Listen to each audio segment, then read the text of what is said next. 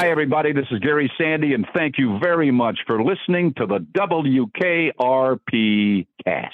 So just sit right down, relax, open your ears real wide, and say, Weather today in the greater Cincinnati area. Are you awake? Whoa! Are you awake now? But the senator, while insisting he was not intoxicated, could not explain his nudity. Say what? Dear God, she's going to kill us all. Welcome to the WKRP cast. My name is Donna Stair. And I'm her husband, Alan. This is a week by week, episode by episode rewatch. We're getting into the music The trivia. and the fun of WKRP. So, fellow babies, don't touch that dial. It's time for the WKRP cast. I'm at WKRP in Cincinnati. Welcome back to the WKRP cast. We got a hardcore radio story today. Donna, what is our episode? We are going to be talking about Baby If You've Ever Wondered. The air date was the 3rd of December, 1979. Written by Bill Dial, story editors Dan Guntzelman, Steve Marshall, Stephen Kampmann, and PJ Torokvei.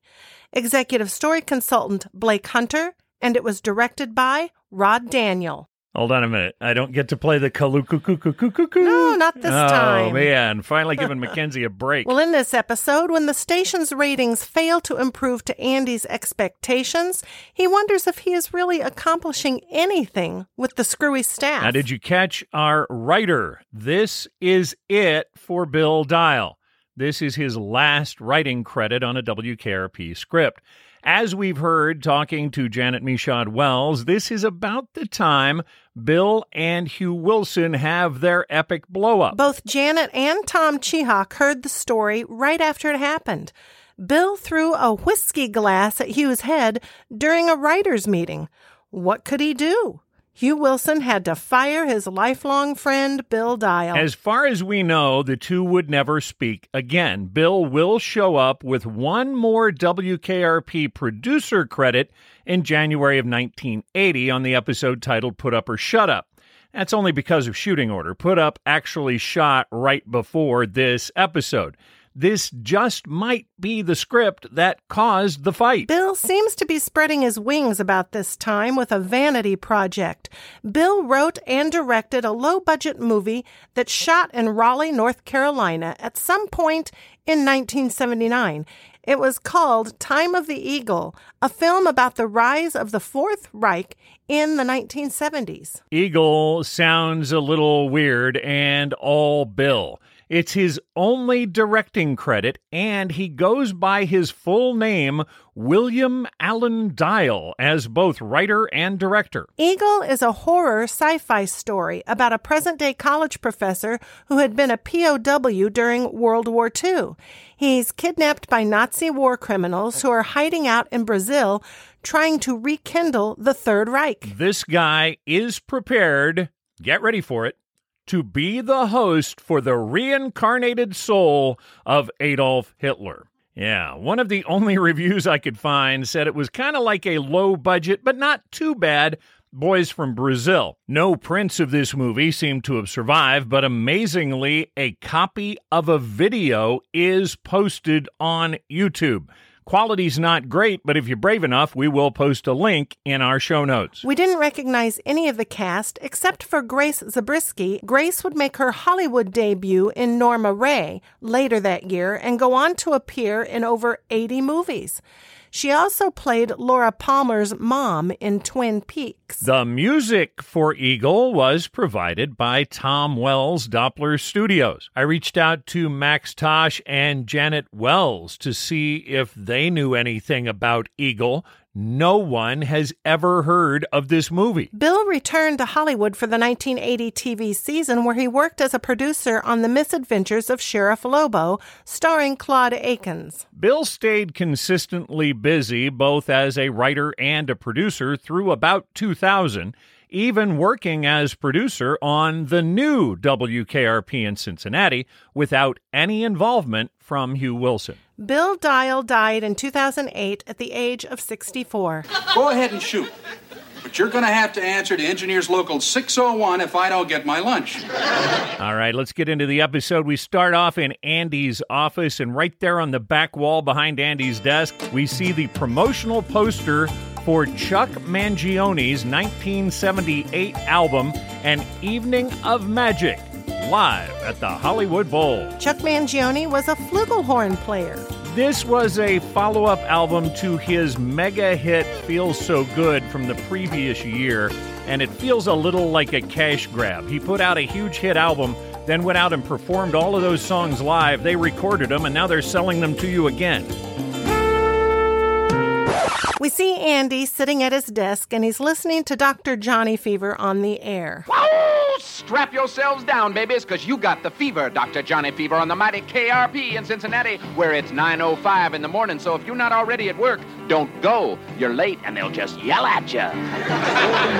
We hear the song Rockin' My Life Away by Jerry Lee Lewis begin to play. You asked me about this while we were working on the show, and I said, What? Never heard it. It came out in 1979 on an album titled Jerry Lee Lewis. This was a much later album for Jerry. It was his 35th studio album. And as you'd expect at this point in his career, the album was not a commercial success. It was long after Jerry's heyday. This one peaked at number 186 on the top 200 album chart. My life away. I've been moving. Andy gets up, he's pacing around a little. He turns the volume down on the monitor. He sits back down at his desk and he clasps his hands together. You can tell there's something heavy on his mind. Jennifer comes to the door of Andy's office with news. Andy, it's here. Where is it? It's on Mr. Carlson's desk. Andy walks out of the office headed for Carlson's office. Jennifer keeps talking. You know, he won't even open it. He just keeps sitting there staring at it. So now we move into Carlson's office and we see Carlson sitting at his desk. He's just staring at a package, drumming his fingers on the desk. Les and Herb are watching Mr. Carlson. And now a special look at this episode's bandage placement for the five-time Buckeye Newshawk Award winner, Les Nessman. This is the Les Nessman Bandage Report. Now, here's Donna Stair with her report about Les Nessman. Right hand, thumb. This has been a look at the bandage placement for Silver Sow and Copper Cob award winning journalist Les Nessman. And they're standing right there together, which means It's time. Herb Tarlek, Fashion Alert. Herb is wearing shades of pink, blue, and tan jacket, a heavy pink colored shirt with a shiny blue striped tie, and what I call baby poop brown pants. I think that's an apt description. I like that one. yes. And he's also wearing white and brown two toned shoes, no belt. This jacket is the star of this fashion alert. You've got to check out Herb's jacket. So Art has his pocket knife out, and it looks like he's going to cut the strings on the package, but he just can't do it. Bailey comes into the office and sees them all staring at the package on Carlson's desk. Is that a bomb? No, it's worse than a bomb. It's the book. Oh, The Arbitron book. I know less. It's the ratings. I know less. Our fate. Packaged in a plain brown wrapper. The three now continue to stare at the package when Andy finally comes in from behind them, and it's taken Andy a long time to walk through the station. He has to say, Excuse me, twice before they'll even move to let him through. Excuse me. May I get through here, please? Excuse Oh, me. yeah, sure. Carlson can't bring himself to open the package. He puts the knife down and even pushes it away. Andy asks Carlson if he's ever going to open it. Andy, I can't. I just can't. Andy grabs the knife and cuts the string. Andy shoos Les, Herb, and Bailey out of the office. What can we do? Boil water, Herb, and lots of it. Right. Art has taken the book out of the box and laid it on his desk. Andy reaches for it. Art very quickly puts his finger right on the book to hold it down. Andy lifts his hand off the book, sets his finger over to the side on the desk. Art covers his eyes with one hand, and he begins drumming his fingers on the desk with the other as Andy opens the book. Here goes. The book. The book is the Arbitron book. Arbitron is an audience measurement company that was founded in 1949 as the American Research Bureau. That's where the ARB comes from in the name. Arbitron started out measuring only the very new medium of TV. By the 1960s, they'd transitioned into measuring both radio and local TV audiences. They continued to measure both until 1992. After 92, Arbitron just gave up on TV and went to radio only. AC Nielsen measured both local and national TV audiences. In the late 1970s, even though they also measured TV, Arbitron was known as the radio measurement company, and Nielsen was considered the TV measurement company. A station had to subscribe to the Arbitron service in order to get the book and to be able to use it as a sales tool. And as Andy continues to peruse the book, we head into our theme. WKRP in Cincinnati. Coming back, we are now in the lobby. Bailey and Herb are in the lobby, and Bailey is sitting in a chair flipping through magazines while Herb has himself plastered against the door to Carlson's office. Herb's doing some great physical comedy up against that door. So Les is pacing around and around Jennifer's desk, and Jennifer is staring at him. Les, you're making me dizzy. Bailey asks if it's always like this. Yes, twice a year. Oh, I just think there is too much emphasis on ratings in this business. It's easy for you to say. You don't have to go out there and try to sell time with a bad book. I mean, all you, all you got going for yourself is wit and charm, and sometimes that's not enough. Now, this caused us to discuss something here. The book comes out twice a year, every six months. Bailey has never experienced a book, and also, this is Andy's first book. So we're looking at a period here that is less than six months since both of these guys started. So Bailey must have been hired there just before Andy, Yeah. I guess. And, you know, when we consider we've looked at now a season and a half of shows pretty much, but each show covers just a couple of days. So if we're only looking at a few months in there, it's possible that's all we've seen so far. Johnny enters the lobby and he asks if the book has come in yet. What's what's going on? What's the word? Hi, John. Hi. What's happening? What's the word? It's a boy. This is a callback to that Andy saying boil water, but wow, that Right. didn't that didn't land at all. It didn't uh, didn't quite make it. That that was a joke. I made a joke. So Herb has his ear pressed to Art's office door. He thinks he can hear pages turning. Wait, hold, hold it. Somebody just moaned. Sounds like the big guy. Les starts freaking out. Johnny tells him to take it easy. Take it easy. Yeah. All our jobs are on the line here. Mine's not. Johnny tells all of them that his job isn't on the line either. Holding the coffee pitcher in one hand and his coffee mug in the other, he continues. I'll tell you something. You've been around the radio game as long as I have.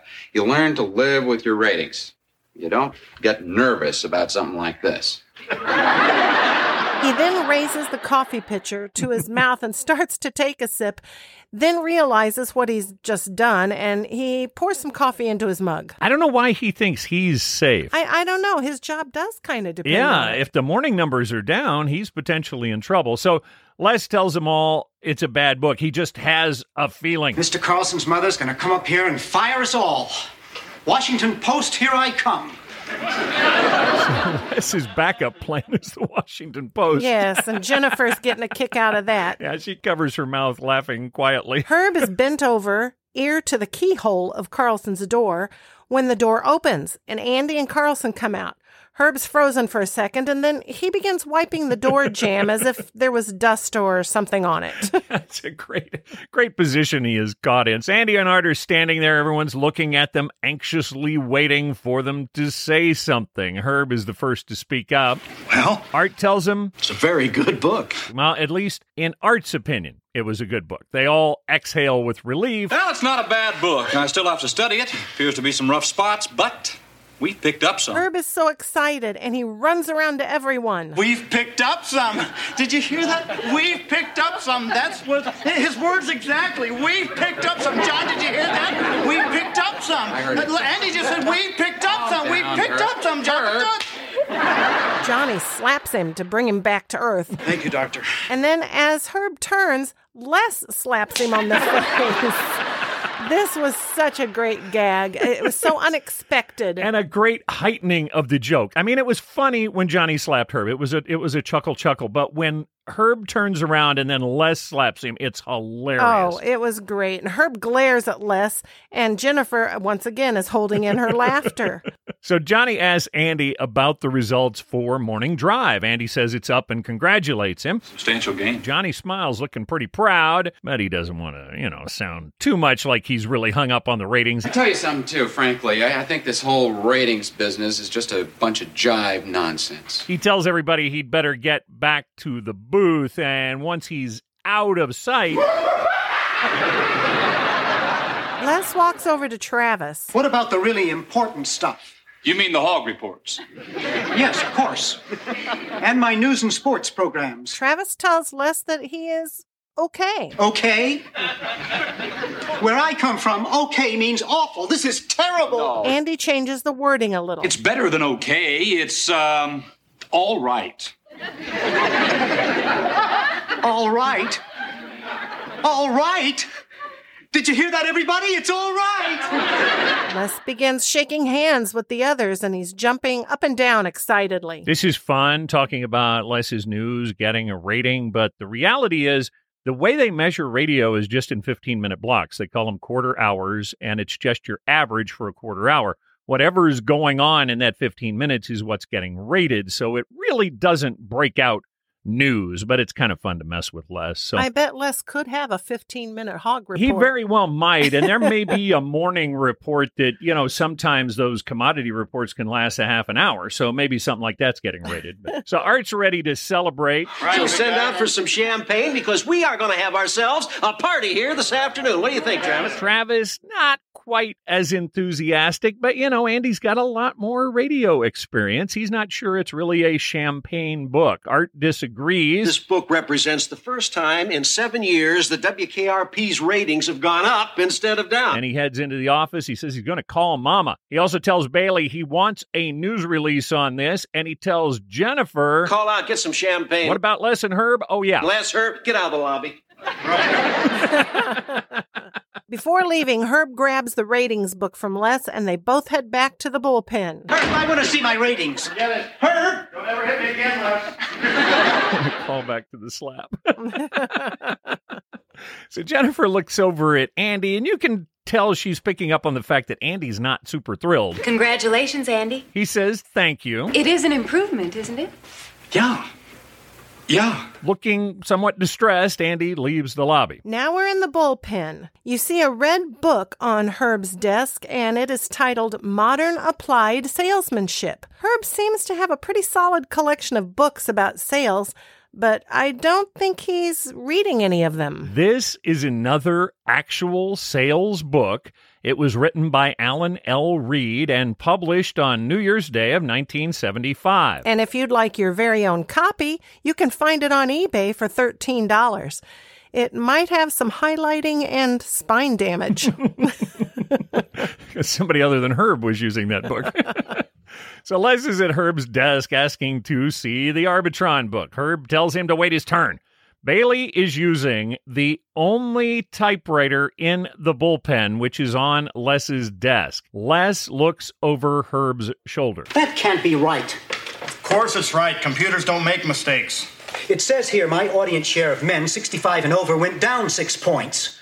Let's face it, Les. Your audience is dying off. Les argues that they are not dying off, they're just tuning out because of that rock and roll music that the station now plays. Which is not music at all, but simply one group after another of drug addicts trying to make as much noise as possible. Am I right, Bailey?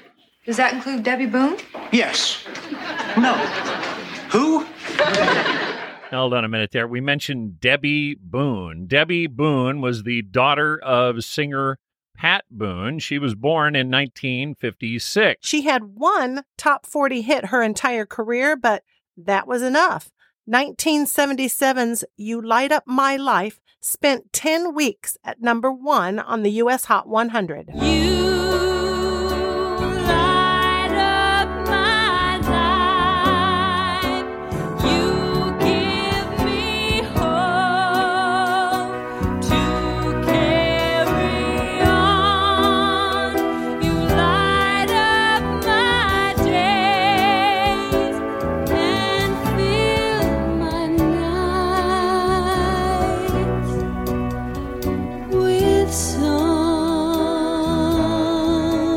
This wasn't just a big hit. 10 weeks at number one was longer than any song in the history of the Hot 100 to that point. She was known as a goody goody, wholesome girl, but how could she not, being the daughter of Pat Boone? Bailey asks Les and Herb to listen to the news release that she typed up for Mr. Carlson.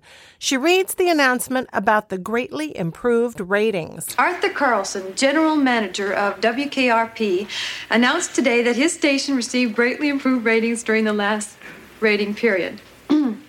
Johnny Fever, morning man, and Venus Flytrap, the early evening DJ, had the brightest overall gain and according to Mr. Carlson, deserve the credit for the station's increase. Les and Herb are not happy. Bailey didn't mention news or anything about sales in that press release. Herb takes the announcement from Bailey. Andy enters the bullpen unnoticed, and Herb tells Bailey this is the way it should read. Arthur Carlson, general manager and Herb Tarlek Jr., Executive General Sales Manager of WKRP, issued a joint. Andy stops him and asks for the copy. Andy looks at what Bailey had typed up and tells her it's good and to get it mailed out. Herb tells Andy he thinks the Arbitron numbers justify a rate increase. I'm thinking about a 5% hike right across the board, okay? Take my uh, regular 7.5% commission minus the big guys 10% leaves us a grand total of. Which brings us to. The line of the episode. Oh, yeah. We're definitely talking Cordoba. what? Cordoba for me. De Cordoba. Andy tells Herb to give him a ride in it sometime. The Chrysler Cordoba, although quite famous, wasn't all that fancy a car. It was actually a Chrysler Newport with a coat of gold paint and an Aztec looking hood ornament. The Cordoba was sold by Chrysler in North America from 1975 to 1983. Chrysler famously secured Fantasy Island star Ricardo Montalban as the car's spokesman. I know my own needs. And what I need from an automobile, I know I get from this new Cordoba. I could ask for nothing beyond the quality of Cordoba's workmanship, the tastefulness of its appearance. I request nothing beyond the thickly cushioned luxury of seats available even in soft Corinthian leather.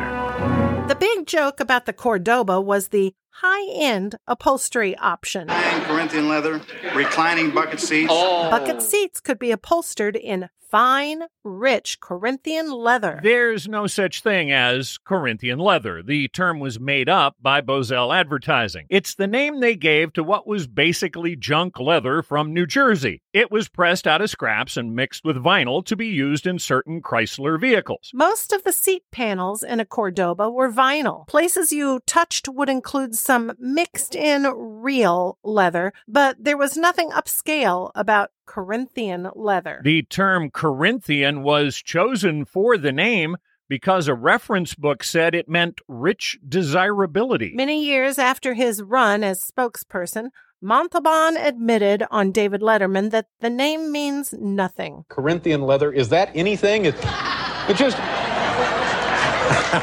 it's just. It, it's some kind of vinyl they make in Detroit, isn't it?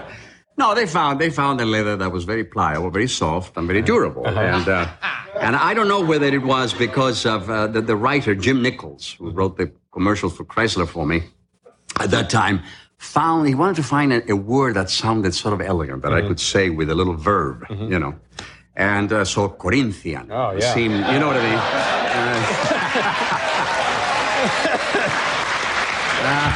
but but does it mean anything? Nothing. Is that uh, well? What does you know? What does David Letterman mean? You know, Well, it's- there's a- These days, the Doba, as it's known to its fans, maintains a fairly loyal owner base, and some models are even considered collectible. Cordoba for me. Venus enters the bullpen. He looks at Andy and says, Well, you did good. Thank you, Lord. Thank you. Venus falls to his knees at Bailey's desk. He's got his head in his hands.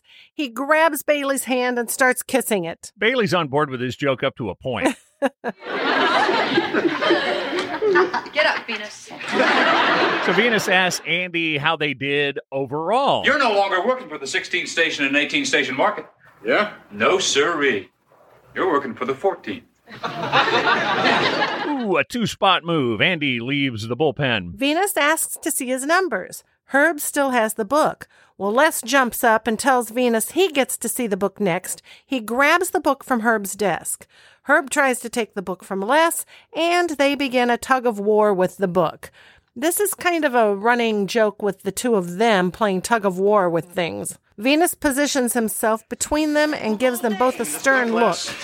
Give me this book. Give me Hey! Another great visual gag. They both immediately let go of the book and hand it to Venus. The alpha in this group is pretty obvious. We move now to Andy's office, the programming office, and I have this thing. I proofread every word that I ever see, and I notice that the word programming on Andy's door is spelled wrong. It should have two M's in it, not one. They lost an M in the move from KTLA. I looked back at season one. You can clearly see two M's on the door of Andy's office. Also, the letters from the old set were bigger, and the glass in the window was frosted white instead of it's kind of got a pink hue to it now. Andy walks into his office, and we hear the end of Get It Right Next Time by Gerry Rafferty. It's playing on the monitor. Andy walks over to his desk, picks up a pen. He's not happy. He throws it across the room. Bailey walks in as Andy angrily swipes his arm across his desk, pushing everything onto the floor. Andy turns to see Bailey standing in the doorway, looking a little shocked. Nothing. Andy was having a little temper tantrum Yeah. there. Now, before WKRP, Gary was playing heavies and villains on daytime soap operas. You really get a feel for the menace he could portray with this outburst. Aw, shucks, easy going, Andy has a temper. That song we heard when we first walked into his office, Get It Right Next Time, is from the Gerry Rafferty album Night Owl. It was released in 1979 by the Scotland born singer songwriter. Get It Right Next Time hit number 21 on the U.S. Billboard Hot 100 chart in August of 1979. This would be Rafferty's last top 40 hit.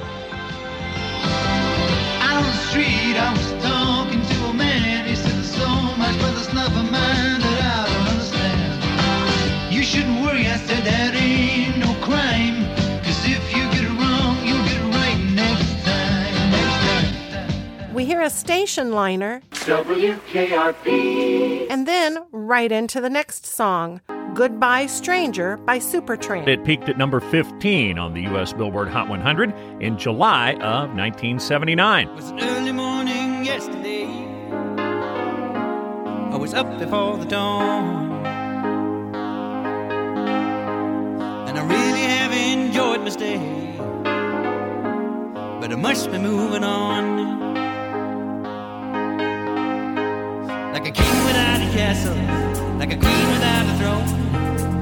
I'm an early morning lover, and I must be moving on. Yeah, yeah. This was their fourth top 40 hit. Goodbye Stranger was written by Rick Davies, founder of Supertramp and the group's only consistent member.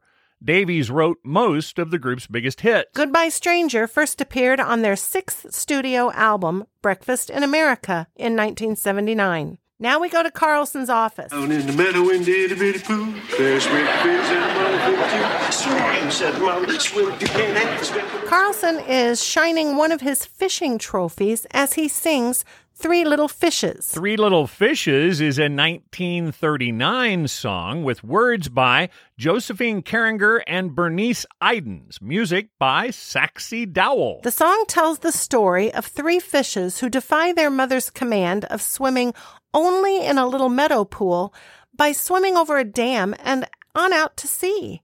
They encounter a shark, which the fish describe as a whale.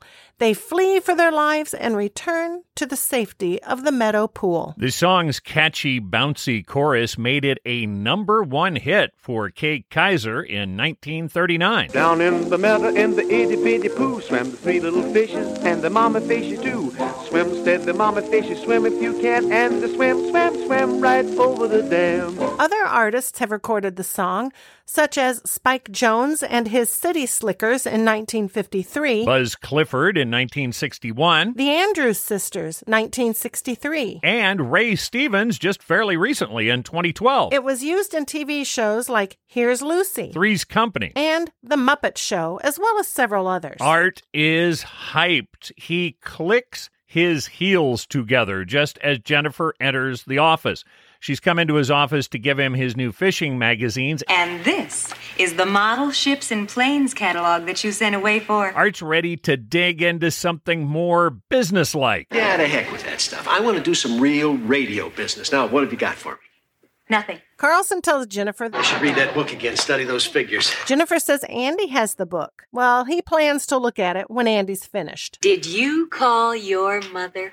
Out of the country. when you're hot, you're hot. I'm on a roll, Jennifer. On his end of the country. Time to celebrate even more. Yeah, when you're on a roll, you're on a roll.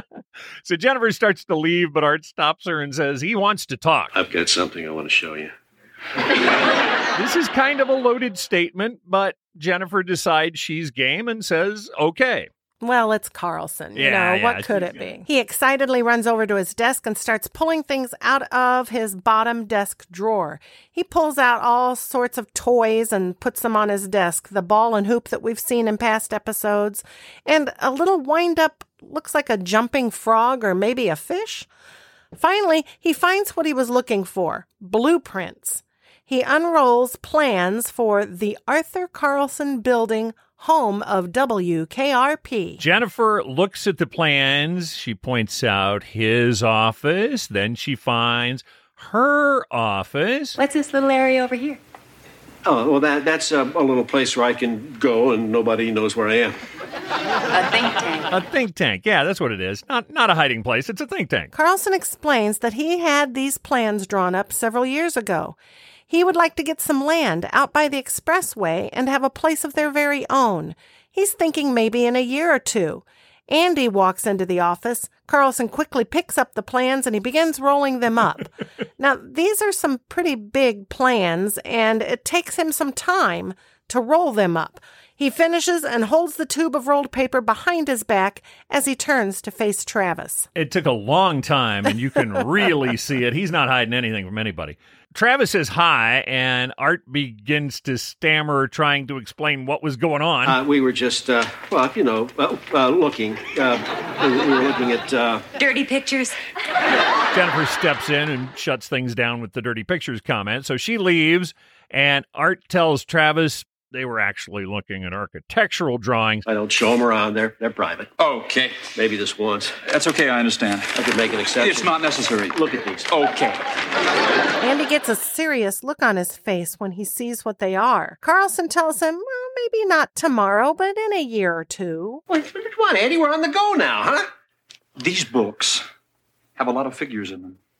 And it takes hours to determine what the numbers really mean. Carlson tells Andy that he plans to look at the books very carefully, giving it his complete and thorough attention. Yeah, you do that. Yeah. Then we'll talk. I get the feeling Art's just really dying to show those plans off to anybody that'll look. I think he's putting the cart before the horse. Yeah, so Art asks Andy if he's okay. Got a headache. We'll go take a couple of aspirin. That champagne's on its way. We're going to have a big party here, my boy. Andy tells Art, read that book, and leaves the office. Carlson begins flipping through the Arbitron book, but he keeps getting distracted by the plans that are still spread out on his desk. He really likes those blueprints.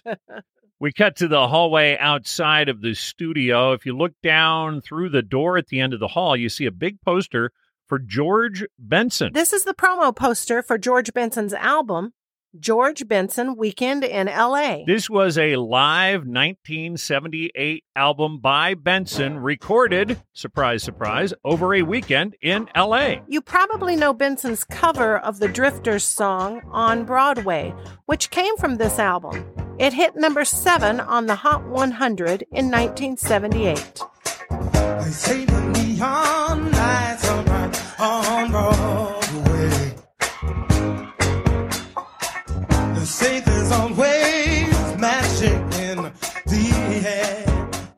Hugh Wilson said he was being deluged with stuff from record companies about this time, and it looks like he's really using it because just inside the door to the right side of the hall, we see a stand up cardboard cutout from the Supertramp album Breakfast in America.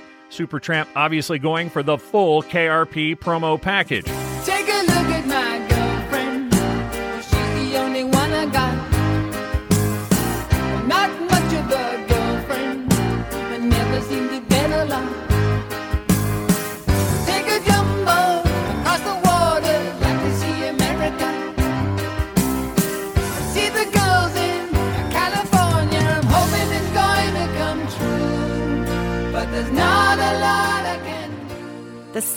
Is a 3D expansion of the famous Breakfast album cover. We get a full length look at Libby, the diner waitress. The woman who played Libby for the photo shoot is an actress named Kate Murtagh. In addition to having a good diner waitress look, Kate was very tall. She stood about six one in heels. She's holding a glass of orange juice on a serving tray in her right raised hand and the album Breakfast in America in her left hand. She's looking all the world like a diner version of the Statue of Liberty, which explains her character's name, Libby. The city of New York behind her is created from kitchen items. The skyline is made up of salt and pepper shakers, a stack of plates, ketchup bottles, a milk carton, egg carton. You see a mustard squirt bottle, stacked coffee cups, a syrup bottle.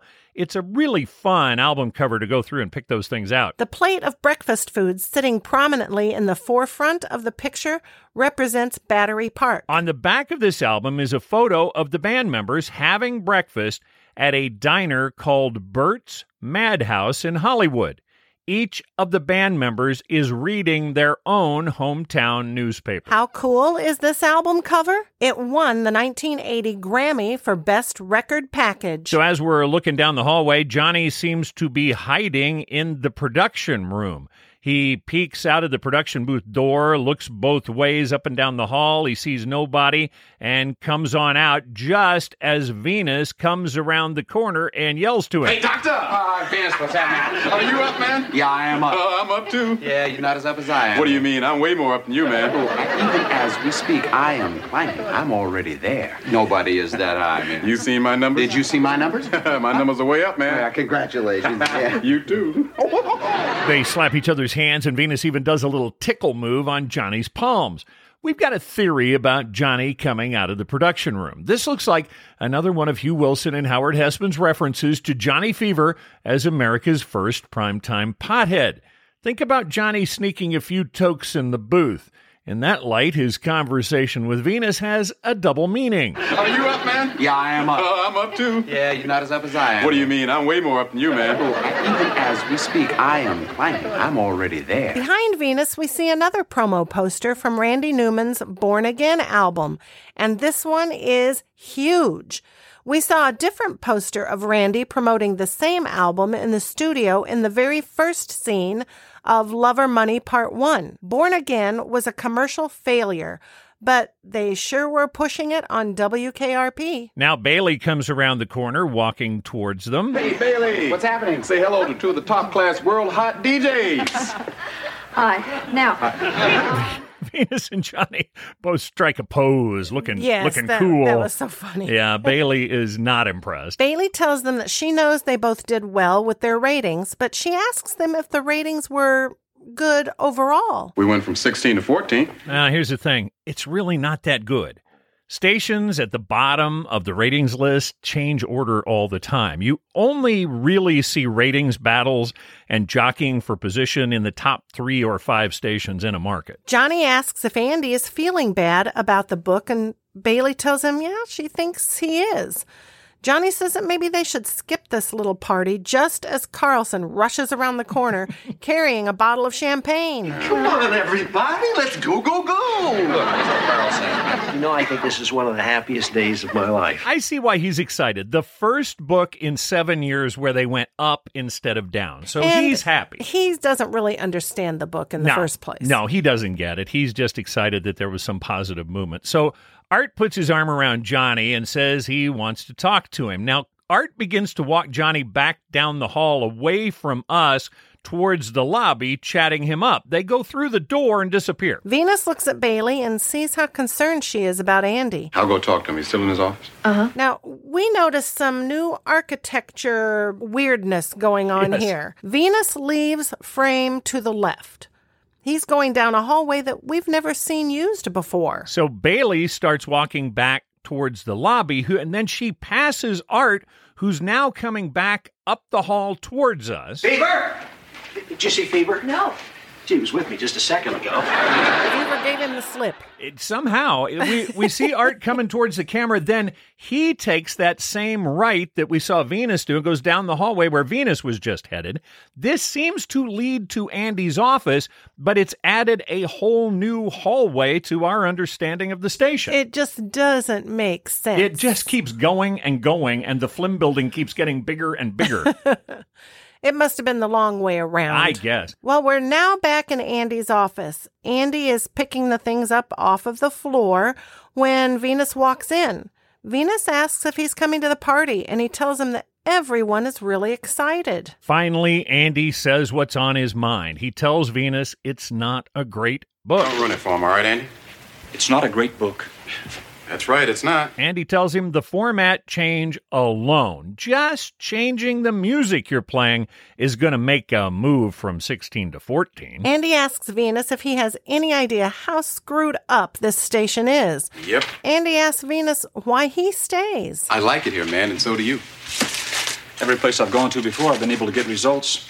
I want you to know I had a perfect record before KRP. Venus asks him if the fact that he's not perfect is bothering him. All right, that's what's bothering me. And we got to figure if we're talking about Andy's character being based on Captain Mikey Harrington, perfect for him is going into a market, getting a station to number one, and then leaving town. And he has not done all those things with WKRP. So that's why he feels like he's really failed.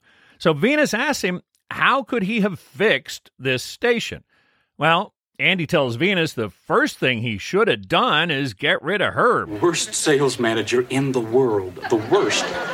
And Les? Oh, Les. When the Shah of Iran was overthrown, he missed it completely. His lead story for the day was about a hog that could do addition and subtraction. The Shah of Iran's real name, Mohammad Reza Pahlavi. He was the last Shah or king of Iran. He ruled from September 1941 to February 11th, 1979. The revolution that put the Ayatollah Khomeini in power in Iran is what toppled the Shah's reign. and we also had to check this out. Is there really a hog that can do addition and subtraction? The short answer no, not that we could find. Some animals are known to be pretty good at math, but hogs are not on any of those lists. Chimpanzees seem to be good at math, but they aren't the best at it. Gorillas, monkeys, lemurs, dolphins, elephants, birds, salamanders, and fish have also been identified at being mathematically inclined. Recently, black bears were added to the list. The absolute math wizards of the animal kingdom, according to scientists who study this stuff, are the giant ants of the Tunisian desert. In addition to counting their steps quite accurately, these ants also regularly use geometry to plot their movements so they can get back home by the shortest route possible. They have six legs and they're counting their steps. Wow. Yeah, and they've done. I I read a bunch of really interesting experiments that they have done with these things, and they try to mess them up. They'll they'll scoot them on the sand, or they'll move them around where they don't walk.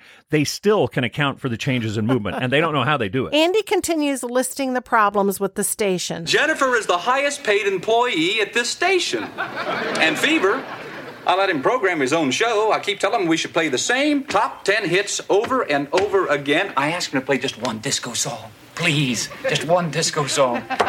And he threatens to throw himself in front of Donna Summer's tour bus. Andy tells Venus that he let himself get too close to them, become friends with them. You can't do my job and be pals with everybody. Andy mentioned Donna Summer, the queen of disco. You've heard of Donna Summer, I'm sure. She had a huge string of hits like Love to Love You, Baby. Enough is enough. Last Dance, Bad Girls. and on the radio,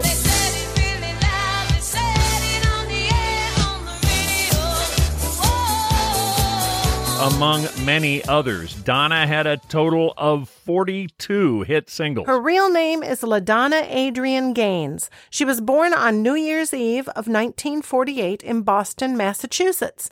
She died in 2012 at the age of 63 from lung cancer. Donna Summer had at least one top 40 hit every year between 1975 and 1984. She sold more than a 100 million records during her lifetime. Miss Summer would have been on her Bad Girls tour in 1979, so Johnny could have thrown himself in front of her tour bus.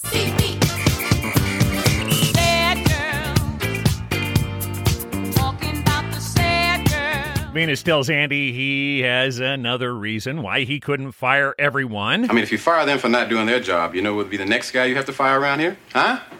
the big guy. Andy tells him Carlson's the station manager. He's the one that hired him. It's his station, and it's a family affair, so there's no way Andy could fire the big guy. Well, if you couldn't fire the big guy, then you can't fire the little guys.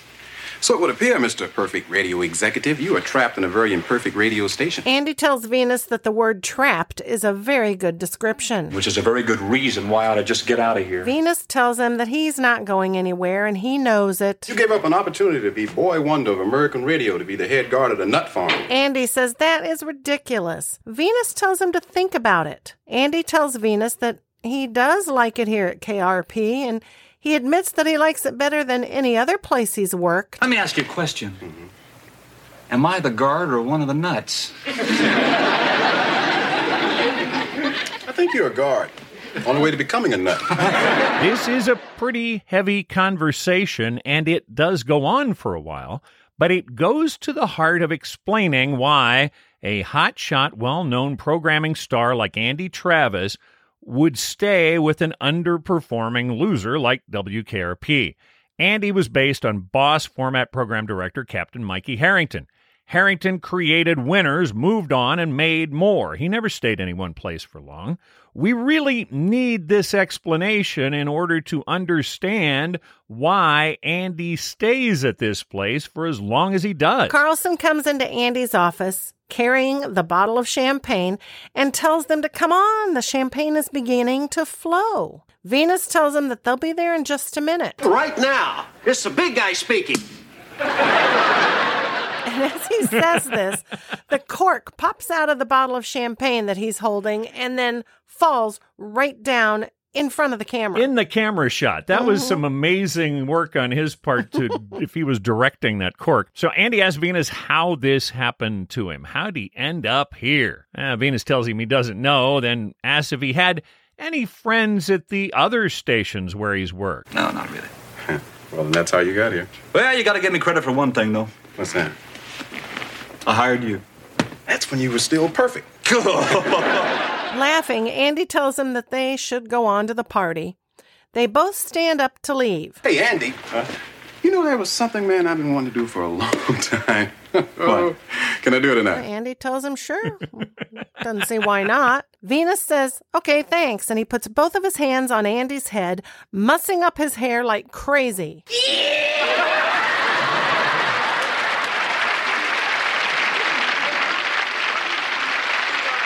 Isn't Both this of them- something we've all wanted to do? yeah. Haven't we all wanted to do this?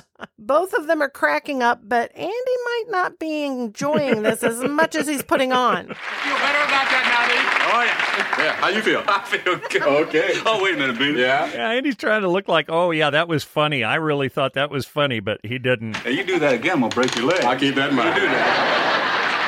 WKRP in Cincinnati will be back after this. And they shut the lights off and they leave Andy's office. We head into the bullpen where we have a Shout Factory substitution. If you had been watching this episode in 1979, you'd have heard a young and rising superstar by the name of Michael Jackson doing Don't Stop Till You Get Enough in the background of the party.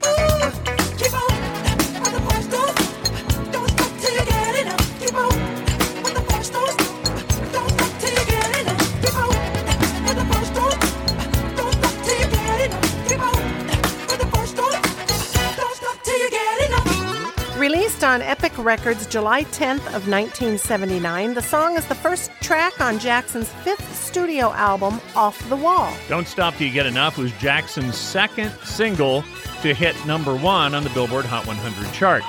His first solo number one was Ben from back in 1972. The song and album also won Jackson his first Grammy Award and his first three American Music Awards in 1980.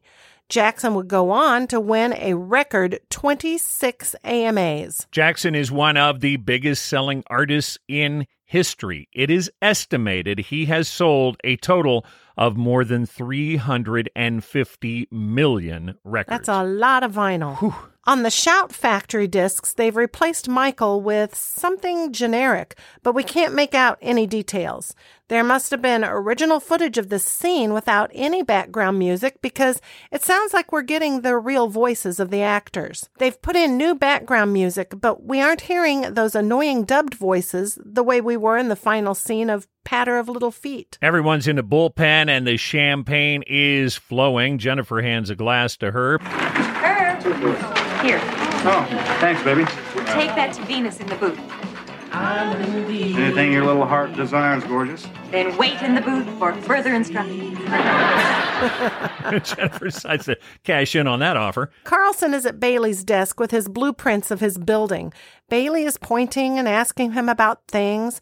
Johnny and Andy are sitting at the DJ's desk. That's when I started changing my name. Say, bad book, no name. So Art comes over and asks Andy if he's having a good time and uh, how is his headache. Andy says the headache's gone. Art asks Andy to stand up. I would like to propose a toast to the man who's done it all. Oh, now, wait a minute. I didn't do all this. Everyone says he sure did. Andy not really wanting to take full credit for this.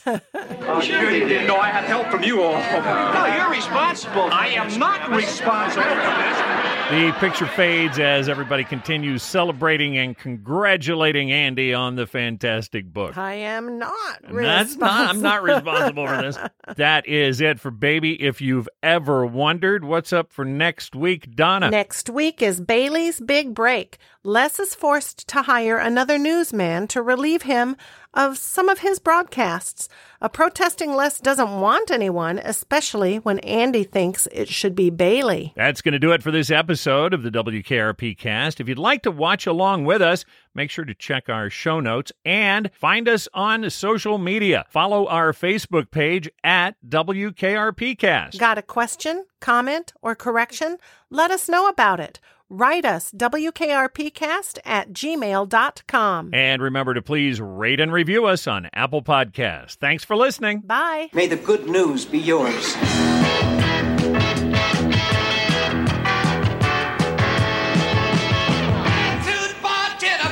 WKRP cast is not endorsed by MTM Enterprises, Shout Factory, or CBS. This podcast is intended for entertainment and informational purposes only. WKRP in Cincinnati, the WKRP logo, and all names, pictures, and audio of WKRP in Cincinnati characters are registered trademarks of MTM, CBS, Shout Factory, or their respective copyright holders.